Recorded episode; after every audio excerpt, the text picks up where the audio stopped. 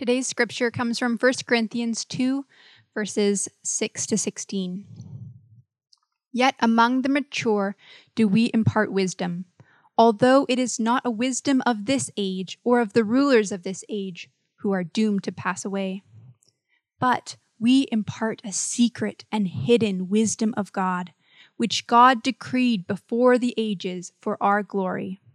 None of the rulers of this age understood this, for if they had, they would not have crucified the Lord of glory.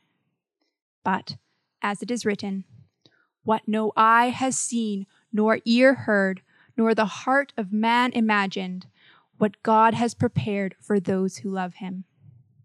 These things God has revealed to us through the Spirit. For the Spirit searches everything, even the depths of God. For who knows a person's thoughts except the spirit of that person which is in him? So also, no one comprehends the thoughts of God except the Spirit of God. Now we have received not the Spirit of the world, but the Spirit who is from God, that we might understand the things freely given us by God. And we impart this in words, not taught by human wisdom, but taught by the Spirit interpreting spiritual truths to those who are spiritual. The natural person does not accept the things of the Spirit of God, for they are folly to him, and he is not able to understand them because they are spiritually discerned. The spiritual person judges all things, but is himself to be judged by no one. For who has understood the mind of the Lord so as to instruct him? But we have the mind of Christ. This is the word of the Lord. You may be seated.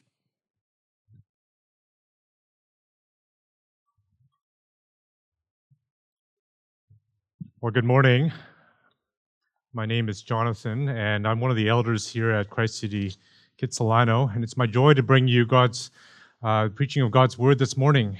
Uh, if you don't know me, if I haven't met you, I'd be happy to meet you out in the lobby or uh, or come and find me. I want to get to know you.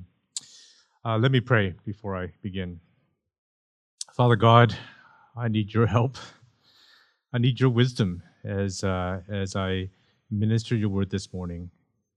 Uh, would you be with me and would your spirit speak? And Father, be with your people as well. Would you soften hearts? Would your word both convict and encourage us that we might be made more in your likeness, that we may display forth your glory. In Jesus' name, amen. If you have your Bibles, turn with me to 1 Corinthians chapter 2. Keep your finger there. And, uh, and we'll be looking at that text from verse 6 to 16 that Emelina read for us. Let me just begin by asking you a question. I want you to think about this and have a word picture in your mind. What comes to mind when you think of the words wise man or wise woman?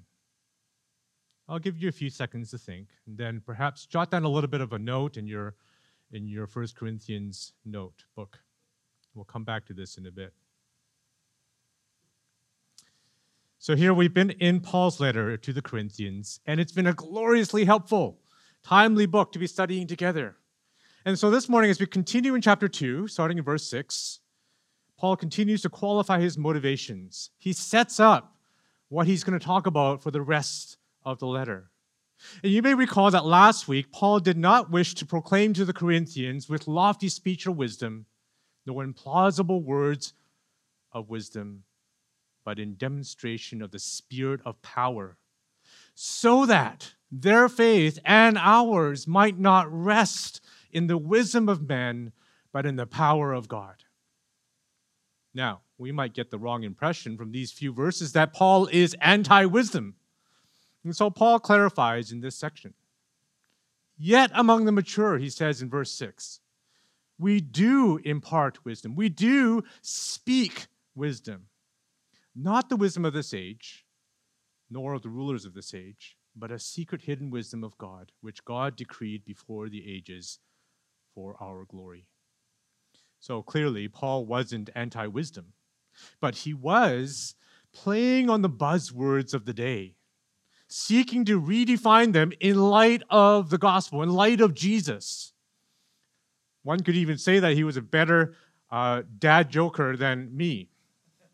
By doing so, he was hoping that his readers would see the fleeting nature of the earthly wisdom that they had sought, and by contrast, the beauty of God's eternal wisdom found in Jesus Christ.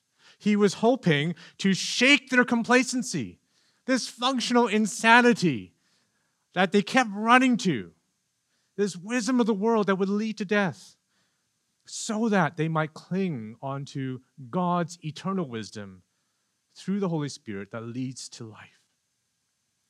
You see, the Corinthians prized wisdom. As Brad has been laying out, Corinth is a happening city. You could go places in Corinth, fulfill your destiny. It was a place, um, bustling place of commerce.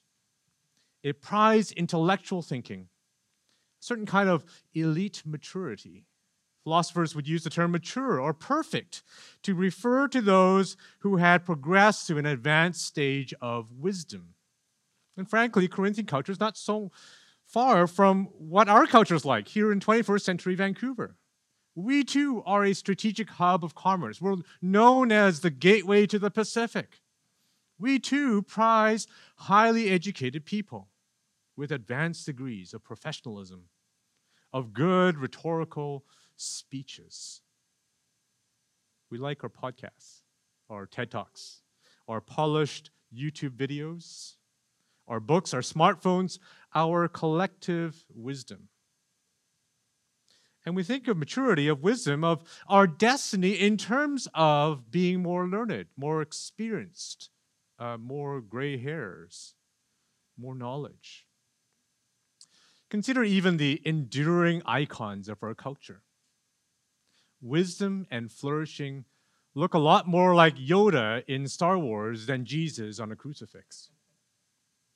And so, my aim this morning is to encourage you, to exhort you to consider that the wisdom of God, this eternal wisdom of God, displayed in the person and work of Jesus Christ, revealed through his Spirit, is superior to any human wisdom. The eternal wisdom of God is superior to any human wisdom. For those who receive it, it has tremendous implications on both how we live and how we can boldly speak about Jesus to a lost world resting in the power of God. So we'll look at this passage and the wisdom of God this morning through several lenses. They'll kind of form the basis of our outline. We're going to look at six characteristics and their implications. In other words, we're going to try to answer the question what is the wisdom of God and why must we cling to it? And then we'll spend a little bit of time just looking at our response, and I want to paint some pictures for you. So let's just dive in. Characteristics and implications. What is the wisdom of God? Why must we cling to it? The first characteristic we notice is that wisdom is imparted to the mature, spoken to the mature. Verse 6. Yet among the mature, we do speak wisdom. We do impart wisdom. Now, if you're like me, you know, you read this kind of verse and you go, who are the mature? like, that's my first question. And so perhaps it's better to start with who the mature are not. Well, they are not who the Corinthians thought maturity was. Um, they have not discovered some secret human knowledge or um, found it buried deep within the recesses of their mind or their or some deep cave somewhere that they found some secret scroll. That's not the type of maturity uh, that he's referring to. Maturity does not refer to the most learned or the ones with the seminary degrees or the ones with the best rhetoric. It does not refer to the Jedi Knight who has mastered all of the knowledge of his master. Mature also does not refer to uh, tiered Christianity. Sometimes, uh, in fact, nearly every cult and every false gospel has sought to justify their view based on this passage. And so this really actually bears clarifying. The mature are not a subset of Christians who have received some sort of second blessing or some sort of special favor or have some special connection with, with God. And yet, Paul uses some rather delineating language, doesn't he? He suggests that only the mature will understand this secret and hidden wisdom of God. I mean, it does sound elitist. And indeed, he's, shall we say, playing on some of the terms of the day. After all, the Corinthians love to apply the term mature to themselves. And he, I think, he rightly wanted the readers to ask the question who then are the mature? He wanted his readers to really think well, what does maturity actually mean? Well, in fact, the word mature is the same word that Jesus used in the Sermon on the Mount, meaning perfect or complete or whole. It refers to those who have the aim of Christ as their destiny. It is those whom Jesus says belongs to the kingdom of heaven, who have the mind of Christ, who, who have his spirit, who are rightly able to understand the depths of the gospel, and who importantly demonstrate that in behavior. We know they are mature because of the fruit that is born out of their lives. They are what Paul calls the spiritual person in verse 15. They live out a paradigm of the cross in love rather than knowledge. They mature or perfect in the sense that they are being brought to their rightful end in Christ by the power of God. They are those who have died to their old selves, to kind of play off Galatians 2, having been crucified with Christ and are now living by faith in the Son of God. So, who falls in this category? who falls in this category? Well, anybody who is in Christ. In other words, the mature refers to all who have come to believe that Jesus Christ is Lord and Savior. In other words, the mature refer to Christians. But this characteristic ought to challenge us. Are you among the mature? Or have you been operating with a different, different functional definition of maturity? What's your definition of mature? So, the second characteristic of wisdom is that it is not a wisdom of this age or of the rulers of this age. The second half of verse 6. Some have suggested that the rulers of this age refer to some angelic powers or uh, in the heavens, some demonic powers perhaps, but in context, it seems much more likely that Paul was referring to the earthly rulers. What Paul simply means is that God's eternal wisdom is not the same as the prevailing wisdom of the day. I've lived long enough to realize that the wisdom of the day is often just that it's fleeting, it's doomed to pass away. Consider what uh, Bill Gates said in 1981. I'm a computing scientist, so I can say this 640K kilobytes ought to be enough for anybody, said, apparently. Of course, the phones that we carry around certainly prove that this piece of wisdom was incredibly wrong. Now, we laugh at the incredible short sightedness uh, with the benefit of hindsight, right? Don't we? But what is so insidious about this wisdom of the age is that it often seems so right at the time. It seems so right given the parameters that we have at the time. It seemed right for Pilate to crucify Jesus, just as much as it seemed right for the Corinthians to be quarreling, to be divided, and to kind of line up behind their favorite teachers. Here are some ways in which um, this kind of applies today. We bump up against this today. The striving to accomplish things based on merit seems right. Our secular theories of human behavior and their solutions, they seem right. Our theories of gender fluidity, of identity, seem right the use of secular marketing ideas, sales tactics in order to grow the church seem right. The usage of political means to try to accomplish moral rightness in society, even when it comes at great gospel compromise, seems right at the time. Kind of, there are four major categories where this will often see this bump up against uh, wisdom on who we are, wisdom on what we're supposed to be doing, what is wrong with us, and how to fix it. You'll often see wisdom of the day try to speak into these four issues. And yet the Bible speaks a better word. And so Paul here contrasts this fleeting, doomed to pass away wisdom, human wisdom, against, against the secret and hidden wisdom of God, which God decreed before the ages. This is our third characteristic. God's message of wisdom is secret and hidden. It's decreed before the ages. Verses 7 through 9. The secret and hidden wisdom of God, quite literally, the wisdom in mystery, is none other than the gospel.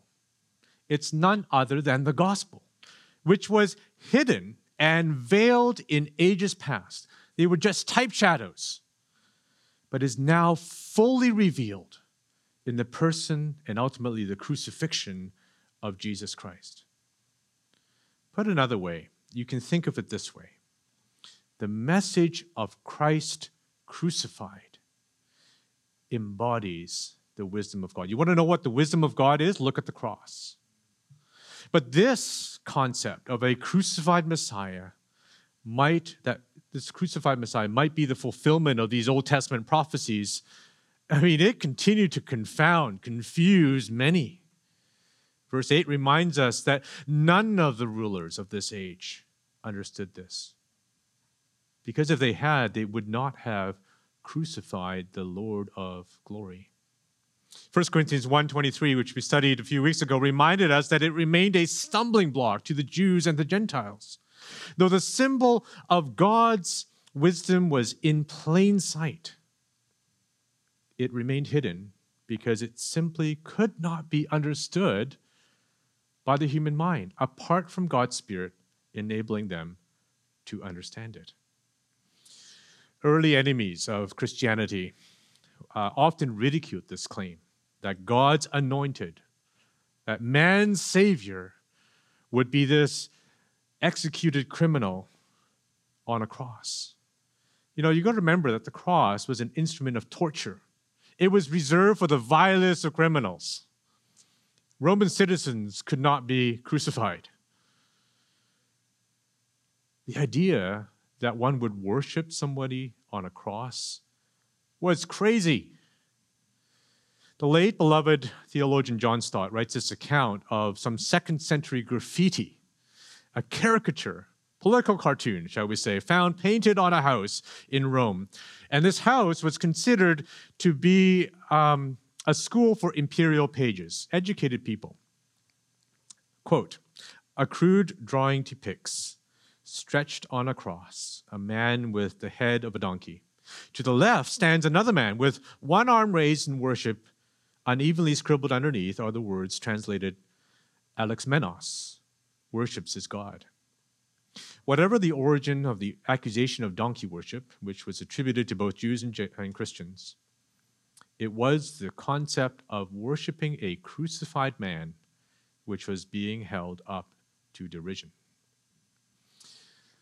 To better put this in context for us, Imagine for a moment that we were to invent a new religion. All right, just all of you kind of come in on the conspiracy here. We're going to invent a new religion. And the religious symbol that we're going to use for this new religion is the electric chair.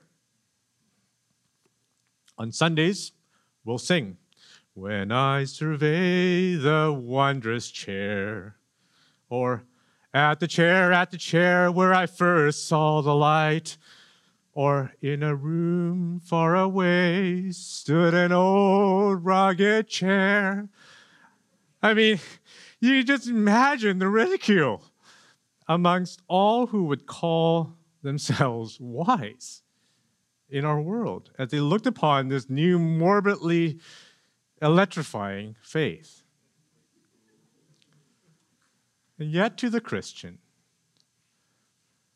the cross though an instrument of torture and execution, does embody these very themes, this timeless wisdom of God.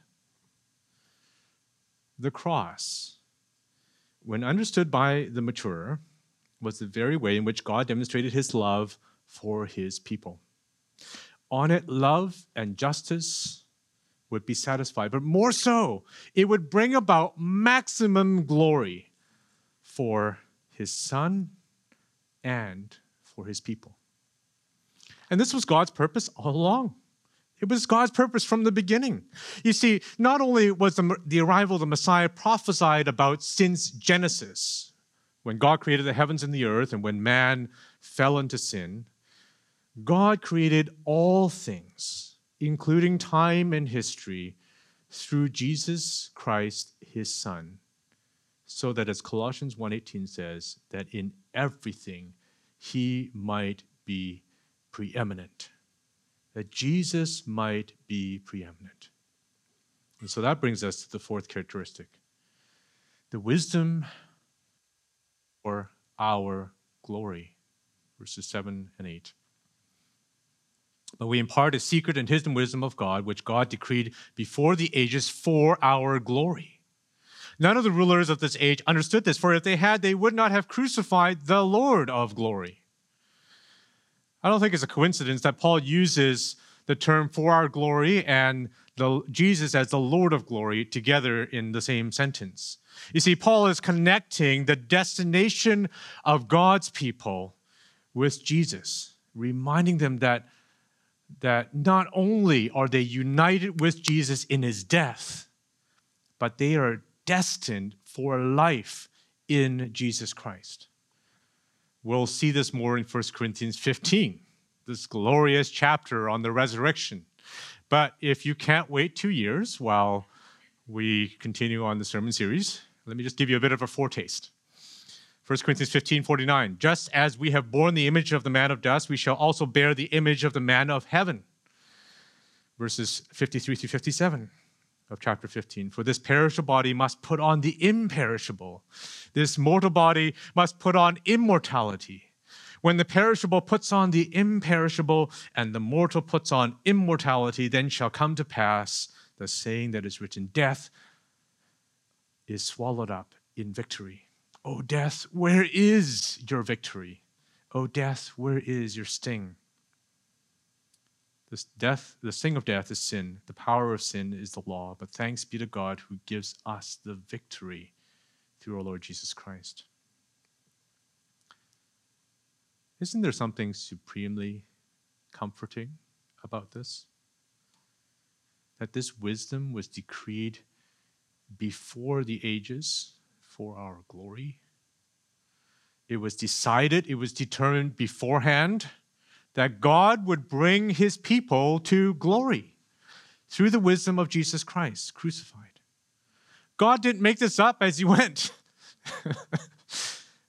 Unlike the rulers of the day, God did not learn wisdom and then act accordingly. No. God is wise because he is God. God is wise because he is God. God's perspective is eternal. It spans from even before time all the way through to consummation for all eternity. And He's ordained all of this for the glory of His Son and for the glory of those who are united with Christ, His people. And this is good news. It means that if this morning you are united with Christ, if you are a follower of Jesus Christ, you do not need to make it up as you go. You can rest in faith. You can know God's wisdom is supremely better than yours. Which brings us to the fifth characteristic about this wisdom it's revealed, not discovered. It is revealed, not discovered it is revealed by the Spirit. The wisdom of Paul, that Paul is imparting to the mature, contrasted boldly with the wisdom of the day. And it contrasts boldly with the wisdom of our day. Worldly wisdom, it, relies on discovery. We can only know what we discover. Godly wisdom, by contrast, relies on revelation. It was a wisdom that the wise of the world, simply could not understand. Paul quotes from two places in Isaiah, restated here as, uh, as one in verse 9.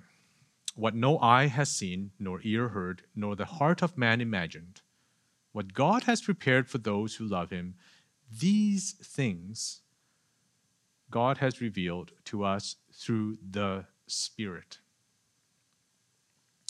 For all you philosophy majors, uh, Paul uses a three point argument in verses 10 through 16 to make his point. And it goes like this The major premise of the argument, point number one, he says this Only a person's spirit can know that individual's thoughts unless he or she chooses to disclose them to someone else. Okay? This is true both of God and humanity. Unless I tell you what I'm thinking, you don't really know what I'm thinking, right? As much as I might be friends with or love a person, I simply cannot know the depths of his or her heart because I don't have his or her spirit. In fact, by the way, it's often how we end up being foolish and getting into conflict because we assume the thoughts and motives of others. But I digress. That's the counselor in me speaking. Likewise, only the Spirit of God comprehends the thoughts of God. Verse 10b For the Spirit searches everything, even the depths of God.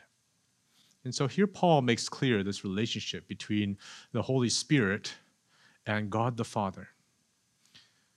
You know, we really seldom stop to, stop to think about this, right? We often talk about Jesus and the Father. But here, Paul is making clear the relationship between the Spirit and the Father. The Spirit knows the Father intimately, He knows the depths of God, He knows His thoughts, He knows God's heart. Only the people who have who have a person's spirit can know that individual's thoughts unless he or she chooses to disclose them to somebody else. So, the second part of the argument goes like this Christians have God's Spirit living in them. 1 Corinthians 2:12. Now we have received not the spirit of the world, but the Spirit who is from God. We might remember that Jesus promised his disciples in John 14, verse 18, I will not leave you as orphans, I will come to you. And then again in 1426, but the Helper, the Holy Spirit, whom the Father will send in my name, he will teach you all things and bring to your remembrance all that I, I Jesus, have said to you.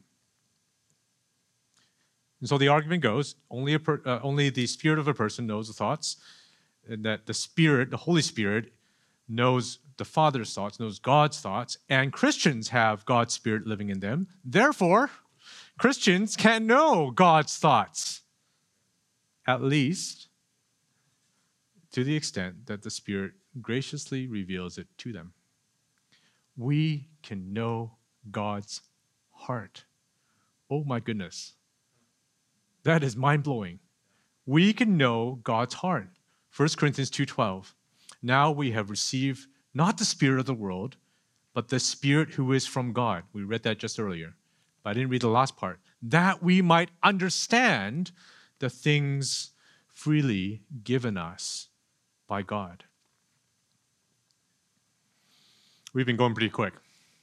Let's just take a, pretty, uh, a brief pause and think through this radical truth for a minute. If you are a follower of Jesus, if you are in Christ, you can know God's heart because you have the Spirit of God in you. He graciously reminds you of Jesus' words written in Scripture. He convicts you for your good. He encourages you. He makes you bear fruit in your life. He takes you from one degree of glory to the next. In His Spirit, we are imparted with the wisdom of God that we might have a life pleasing to Him. Now, this has some really practical implications. I'm not just, you know, talking about abstract theological truths. Earlier, for instance, I made the side remark that uh, we often stumble into foolishness and conflict when we assume the thoughts of others. Karen and I see this in marital counseling a lot. Secular wisdom would assume that just because just better communication, if you can just communicate your thoughts better, that will solve the issue. And of course it does. Better communication is important. But notice the key. If indeed, as Christians, we have God's Spirit within us, and we can know God's thoughts, and if as Christians we are destined to be a people united with Christ for his glory, then conflict can be resolved not by coming to some human compromise, but by dying to our own wisdom and clinging on to God's wisdom, God's thoughts, God's hearts, God's motives, rather than our own. His thoughts, His wisdom become the common ground. His cross becomes the common ground, the only unifying factor that is supremely powerful, the only way that conflict resolution actually is guaranteed between two Christians. Unfortunately, we often confuse the spirit with our own feelings, which are so informed by the wisdom of the world. We all make this mistake. And thus, we treat our feelings as wisdom. Being spirit led becomes an excuse for operating by how I feel. And so we must guard against this. But how? How do we guard against this? Well, that brings us to our sixth and final characteristic God's wisdom is found in Christ. And he's given us the mind of Christ. 1 Corinthians 2, verses 14 through 16. Paul says this The natural person does not accept the things of the Spirit of God, for they are folly to him, and he is not able to understand them, because they are spiritually discerned. The spiritual person judges all things, but is himself to be judged by no one. For who has understood the mind of the Lord so as to instruct him? But we have the mind of Christ. Paul introduces this new term, the natural person, to mean the worldly wise man. Okay, the worldly wise man. The NIV actually translates this the man without the Spirit. And of course, the man without the Spirit is not qualified to judge, to weigh in on spiritual things. And so the natural person is contrasted starkly against the spiritual person.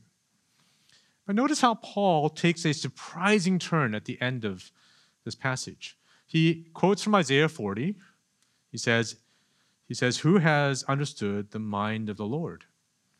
And the natural, it's a rhetorical question, right? The natural answer to that is no one. But that's not what he says he says this instead, he, pro- he boldly proclaims. Who has understood the mind of the Lord? He boldly proclaims that we have the mind of Christ. Well, back to our application question How might we guard against operating by our feelings? Now, um, of course, the oft overused slogan, What would Jesus do? You know, those bracelets back in the 90s, is a good way to check this. But perhaps a more accurate way is to simply ask yourself how the cross of Jesus Christ fits into this so called wisdom that you seem to think is so right. Is what your heart telling you at that moment lining up with the gospel? Does it propel you to an end of glorifying God? Are you discerning with the mind of Christ? You still with me? So far, we've looked at the characteristics of God's wisdom. They are imparted to the mature. Number one, they are not a wisdom of this age. Number two, they are secret and hidden, decreed before the ages. Number three, they are for Jesus' glory and for our glory. Number four, they are revealed by his Spirit. Number five, and they are found in Christ. Number six. And I've teased out some of the implications, particularly in how we live namely that God's hidden wisdom is none other than the gospel of Jesus Christ, symbolized by the cross, and that every decision that we make ought to reflect the absolute dependence upon God's powerful saving work. And this godly wisdom ought to bring us to our knees in praise. They say that theology ought to result in doxology It ought to motivate us to praise Him, to worship Him, to be steadfast and immovable, always abounding in the work of the Lord, knowing that in the Lord your labor is not in vain. We ought to move forward with that kind of steadfast, praising Him attitude because the Spirit is at work. And you know what? It ought to break down our divisions too. It ought to unify us. But I want to highlight one more implication. Why must we cling on to God's wisdom? Because it is the only way to proclaim the gospel. Thus far, I've neglected actually to mention a key interpretive aspect to this passage. Um, some of you Bible geeks will note me for that. You may have noticed in past weeks that Paul has been using some repetitive words. Right? For example, in the latter part of chapter one, he's been he we, we notice the repetitive use of God chose, God chose, God chose, right? And in the last uh, pericope, the last part that Matt preached for us, uh, you notice the emphasis on I and I and I and I. And in this passage, verses 6 to 16, we see the repeated use of use of we and us. We, we, we, us, us, us. What does we mean? Well, in context, it likely refers to Paul unifying himself with the other teachers of the, of the gospel. Remember in the beginning, talking about like, do you follow Apollos, Cephas, you know, also known as Peter? So, I mean, there's that sense, right? When he's saying we, he's Paul saying, well, no, we're united in Christ. But in a broader sense, the we and us also unites all of us who are in Christ. All who are called to live out and preach the gospel to the ends of the earth. And since Jesus has called each of us to do that, it means all Christians. God's wisdom has implications on our evangelism. And the implications of what we've learned about God's wisdom is that we can rest confidently knowing that our wisdom, it is not our wisdom, rather, which will ultimately bring someone to Christ. It's not our experience, nor our elegant words, nor our gray hairs, or how well we do church that will matter in the end. What matters is that we live, we proclaim, we seek flourishing from Jesus, that we live out a radically spirit filled, love infused, cross centered life, clinging onto the wisdom of God, and we are faithful, resting our confidence on Him, faithful in proclaiming the message of Jesus Christ, crucified and resurrected. We don't rest our message on the wisdom of men and all those who have ears to hear will hear and respond. Well, we've talked a lot about the characteristics and some of its implications. How do we respond to such a message? How do we respond?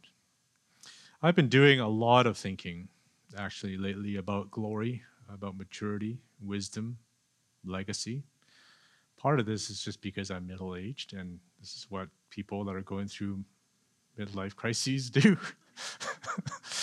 uh, but it's also passages like this uh, that have really challenged me to reflect on what is truly our end. Paul says that it's among the mature, the people of destiny, that he imparts the wisdom of God. And so I've been asking the, the question is this the picture that I'm aiming for? is the picture sorry, is the picture that I'm aiming for actually in line with this? Is it actually in line with Scripture, in line with God's eternal wisdom? God in His providence, um, oh, He's so good. God in His providence uh, provided two recent events that have really provoked my thinking. The first is actually of our dear sister Emelina, uh, Emelina's grandpa, who recently passed away. And here's a man who has evidently left much of a legacy.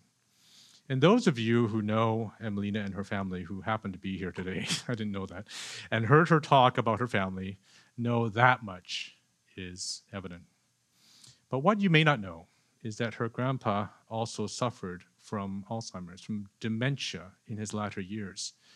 His memory of earthly things, of earthly wisdom, including his family, were faint at best. But the eternal words of Scripture remained. Just last week, uh, M was sharing with some of us how he would joyfully respond whenever Scripture was read. What a beautiful picture of this lasting wisdom of God. The second picture is similar. Karen and I recently had the opportunity to travel to Charlotte, North Carolina, for the annual conference of the Association of Certified Biblical Counselors. Um, one of the highlights was to be able to thank all, all, all three of my mentors in person. It was actually a real, real joy to be able to do that. And these older saints have been instrumental in teaching and coaching me as a counselor, as a biblical counselor. And considering that at least one of them is getting quite old and nearing graduation of a different sort, it was a unique opportunity for me to show my gratitude this side of eternity. After the conference, Karen and I reflected on this with a newly found friend over some really, really good Southern barbecue. And as we shared, she, our new friend said something rather profound and unexpected. She said this I just love hanging out with the older saints. She said, because they are so young. Uh, perplexed, I, as I took another bite out of my really good ribs, I, I said, Young? You know, I had expected her to say, because they have so much life experience and wisdom. Trying to articulate this rather paradoxical quality about older saints, she continued, Yes, young and so alive in the spirit. You know, I intuitively knew what she meant. But it wasn't until I was preparing for this message that it really dawned on me how profound her statement was. You see, older saints, particularly those of the character of some of my mentors, are young, they're youthful in their spirit because they have the Holy Spirit in them, blossoming fruit. They are spiritual men, men who have the mind of Christ. They are young because they are visibly mature, they're visibly Christ like. They are wise not because they bear the marks and life experience of having gone through much suffering in this fallen world, but because they bear the unblemished, the increasingly unblemished, unwrinkled, complete image of God in their soul. The ever increasing wisdom of God, the glory of God being demonstrated through them. These are saints who have understood the secret and hidden wisdom of God, which God decreed before the ages for our glory. They are the saints who understand and see the world with new eyes, with cross shaped eyes, able to bring God's perspective on every aspect, every decision in life. I began this message by asking you to think about two word pictures. Uh, sorry, of a word picture. A picture of a wise man or wise woman. And perhaps like me, you initially thought of an old, crinkly old hobbling man with a cane, with long gray hairs, perhaps a, a bit of a beard. Looks a little bit like Yoda, because they've shrunk. But the more I meditate upon this passage, the more I think that the wise man, though he may be old and frail, looks ever so young in his inner man. Not because he's gained experience, but because he has been made more and more unblemished in the likeness of Christ. The challenge, the question is which of these two pictures do you aspire to be?